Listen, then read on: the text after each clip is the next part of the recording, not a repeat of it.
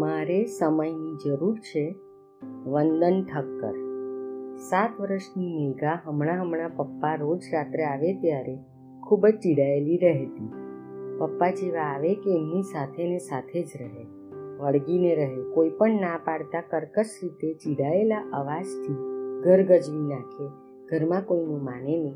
સતત એવા કામ કર્યા કરે જેમાં ઘરના મોટા લોકોએ એને ખીજાવવું જ પડે. પપ્પા જેવા ઘરમાં આવે એટલે લગભગ પ્રત્યક્ષ કે પરોક્ષ રીતે ઘરના પણ તમામ સભ્યો મેઘાના તોફાનનું વર્ણન કરતા જ હોય. છેલ્લા કેટલાક દિવસોથી આ દરરોજનું હતું. પપ્પા મનોવિજ્ઞાનને જાણતા એટલે એમને સમજાતું હતું કે બાળક પોતાની દુનિયામાં આવવા માટે પોતાના નિયર અને ડિયર લોકોને ચીસો પાડીને આમંત્રણ આપે છે. મેઘા પોતાના પરિવારના તમામ સભ્યોને કહેવા ઈચ્છે છે કે આવો તો ખરા મારી દુનિયામાં એકવાર. તમારી રોજિંદી ટાઈમ ટેબલની ગુલામીવાળી ઘટમાળમાંથી મારી સ્વતંત્ર કાલ્પનિક અજબ ગજબની જિજ્ઞાસાભરી કુતૂહલવાળી સ્વીકૃત મસ્તીભરી નિખાલસ્તાની દુનિયામાં એકવાર તો ઝાંખો. મેઘા મનમાં વિચારતી હશે કે મને તમારી જેમ મોટા અવાજે ઘાંટો પાડીને ઓર્ડર આપતા નથી આવડતી.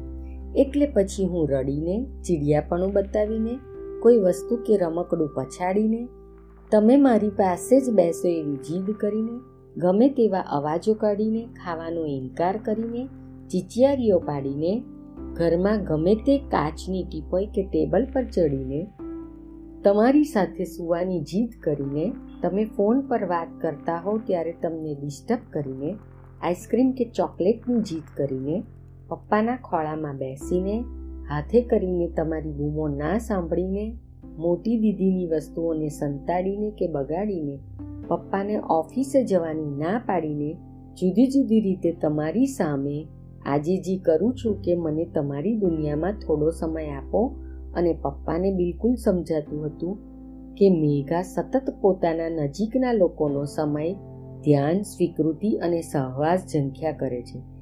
પણ પપ્પાએ તો પહેલેથી જ પોતાના દિવસ દરમિયાનનો સમય પરિવારની સુવિધાના સ્ત્રોત્ર ઊભા કરવા માટે ગીરવે મૂકેલો છે. અને જે મીઠાશની પળો પરિવારની સાથે બેસીને માણવાના સપના પપ્પા વર્ષોથી જુએ છે, તે વીસ વર્ષોના નિષ્ફળ પ્રયાસને અંતે તે મીઠાશ અંતે ડાયાબિટીસ સ્વરૂપે પપ્પાના લોહીમાંથી વહે છે. મીઠાશ જીવનમાં હોય તો ઉત્સવ બને, પણ લોહીમાં હોય તો ઘાતક તેથી પપ્પાએ રાતનો થોડો સમય ફરજિયાત ચાલીને ફક્ત શારીરિક તંદુરસ્તી કમાવા માટે ભાડે આપેલો છે. બાકીનો પપ્પાનો વધેલો રાત્રિનો સમય મમ્મીની આખા દિવસની સંઘર્ષ યાત્રા સાંભળવામાં અથવા તો આ સંઘર્ષમાં આજે વિરામ થઈ જાય તે માટેના સ્ત્રોત્ર ઊભા કરવામાં જતો રહે છે.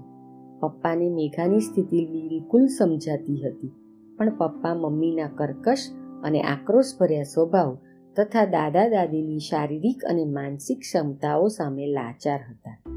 એકવાર પપ્પા અને મમ્મી રાત્રે વોક પર નીકળ્યા. મેઘાની વર્તમાન પરિસ્થિતિથી દુઃખી એવા પપ્પાને પોતાની દીકરી પ્રત્યેની લાગણીઓ વહેંચવા અને દીકરીની આ સ્થિતિને પહોંચી વળવા એક આશાનું કિરણ દેખાયું. તેમણે મમ્મીને મેઘાની સ્થિતિ વિશે વાત કરી. મમ્મીએ કહ્યું કે હું વિચારતી હતી કે આવતીકાલે જ બંને દીકરીઓને ક્યાંક લઈ જાઉં, જેથી તેઓને મજા આવે. પપ્પા ખુશ થતા હતા કે હાશ, એ બહાને બંને દીકરીઓને મમ્મી સાથે સમય કાઢવા મળશે અને સમય હશે તો પોતે પણ સાંજે વહેલા ફ્રી થઈને પરિવાર સાથે જોડાશે. પણ હોઠ સુધી આવેલો પ્યાલો કોઈએ ધક્કો મારીને છીનવી લીધો હોય એમ મમ્મીએ મોબાઈલમાં મોંઘા મોંઘા ગેમ ઝોનની રીલ બતાવીને બાળકોને ત્યાં લઈ જવાની તૈયારી બતાવી. ઇન્સ્ટાગ્રામ પર રીલ પોસ્ટ કરનારને એવી નહીં ખબર હોય કે ત્રીસ સેકન્ડની રીલ પપ્પાના ખિસ્સાનો ભાર વધારી દે છે અને બાળકોની ભાવનાત્મક દુનિયામાં જવાનો માર્ગ બંધ કરી દે છે. પપ્પાએ પોતાના વોલેટની મર્યાદા દર્શાવી, પરંતુ સચિન તેંડુલકરના રનની ગતિની જેમ મમ્મીની ભૌતિક સુખો પામવાની ઈચ્છાને પપ્પાના વોલેટની લાચારી અટકાવી શકે તેમ નહોતી.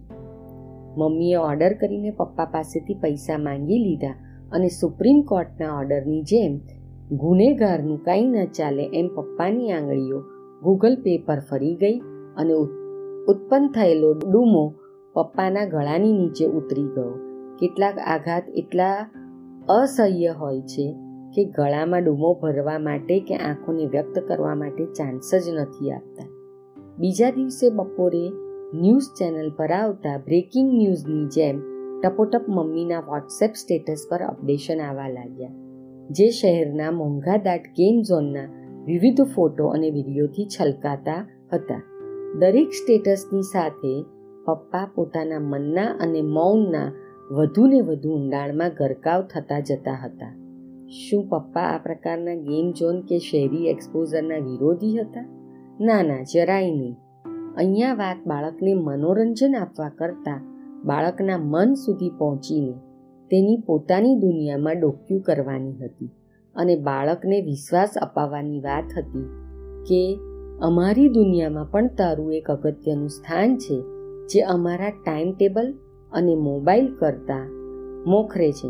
માતા પિતા તરીકે આપણે મંથન કરવાની જરૂર છે કે મારા મનની સ્થિતિ કેટલી ક્ષમતા સભર છે, જેથી બાળકની સ્થિતિ સુધી પહોંચવાનો તેમાં અવકાશ મળી રહે.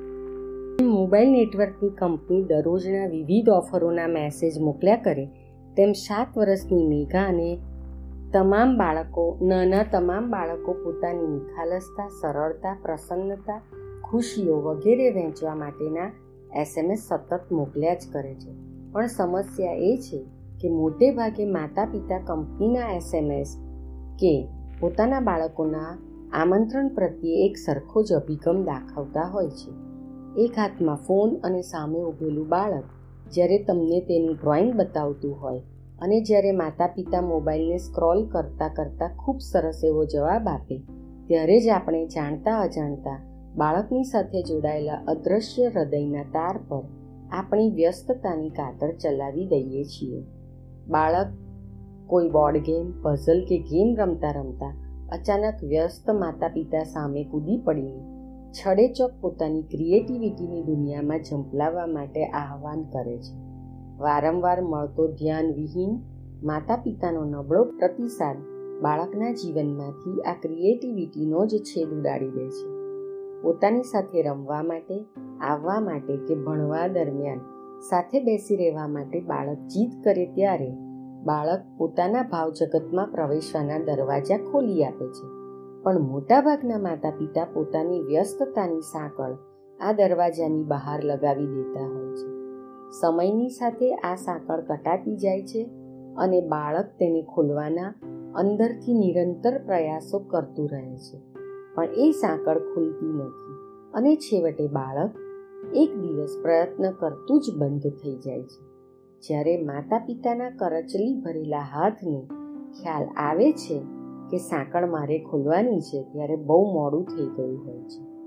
એ સમયે મોટા થઈ ગયેલા પોતાના બાળકોની વર્તણૂક માતા પિતાને કોઈ આલિશાન બંગલામાં પડી રહેલા ફર્નિચરની પ્રતિતિ કરાવે છે અને કાં તો પછી સાંકળ સીધી વૃદ્ધાશ્રમના દ્વારે ખુલે છે.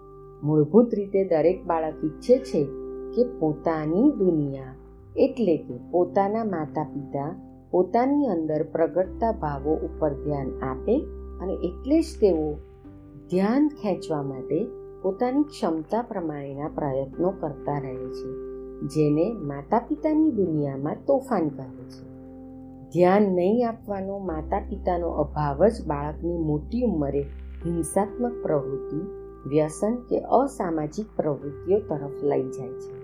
માતા પિતા તરીકે આપણે બાળકની ભાવનાત્મકતાને પોષણ આપવાનું હોય.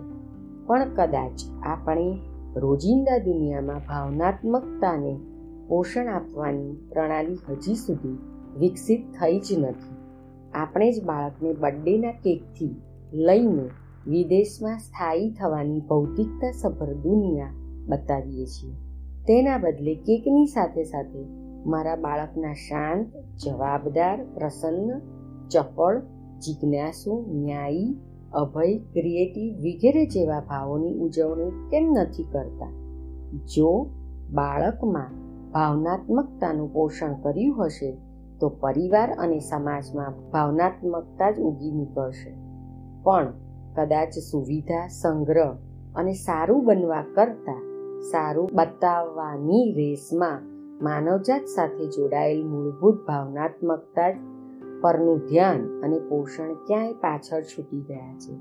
બાળકની ભાવનાત્મકતા પોષણ માટે જરૂર છે નિયમિત રીતે વહાલ અને વાર્તાના વિટામિનની સ્વીકૃતિના સિરપની, જાદુની ઝપ્પીના રેગ્યુલર ડોઝની, ચોકલેટની જેમ બાળકની કાલી કેલી વાતોનું આસ્વાદન લેવાની બાળકના સ્પર્શની ભાષાને સમજવાની જેટલી ફ્રિકવન્ટ અને વધારે તીવ્રતાથી બાળકના મનની અંદર જોવાની, બાળકના મન સુધી પહોંચવા માટે પોતાની જાતને ફિલ્ટર કરવાની, બાળકની વાતો ખરેખર સાંભળવાની સોશિયલ મીડિયા જેટલું જ ફ્રિકવન્ટલી બાળકો સાથે રમવાની, બાળકને તેની ઉંમર અનુસાર સ્વતંત્રતા આપવાની, બાળક રડે તો તેને રડતું, અટકાવવા કરતાં તેને રડીને હલકું થવા દેવા માટે મોકળાશ આપવાની, બાળકને ભૂલો કરવાનો અવકાશ આપવાની વગેરે જરૂર છે.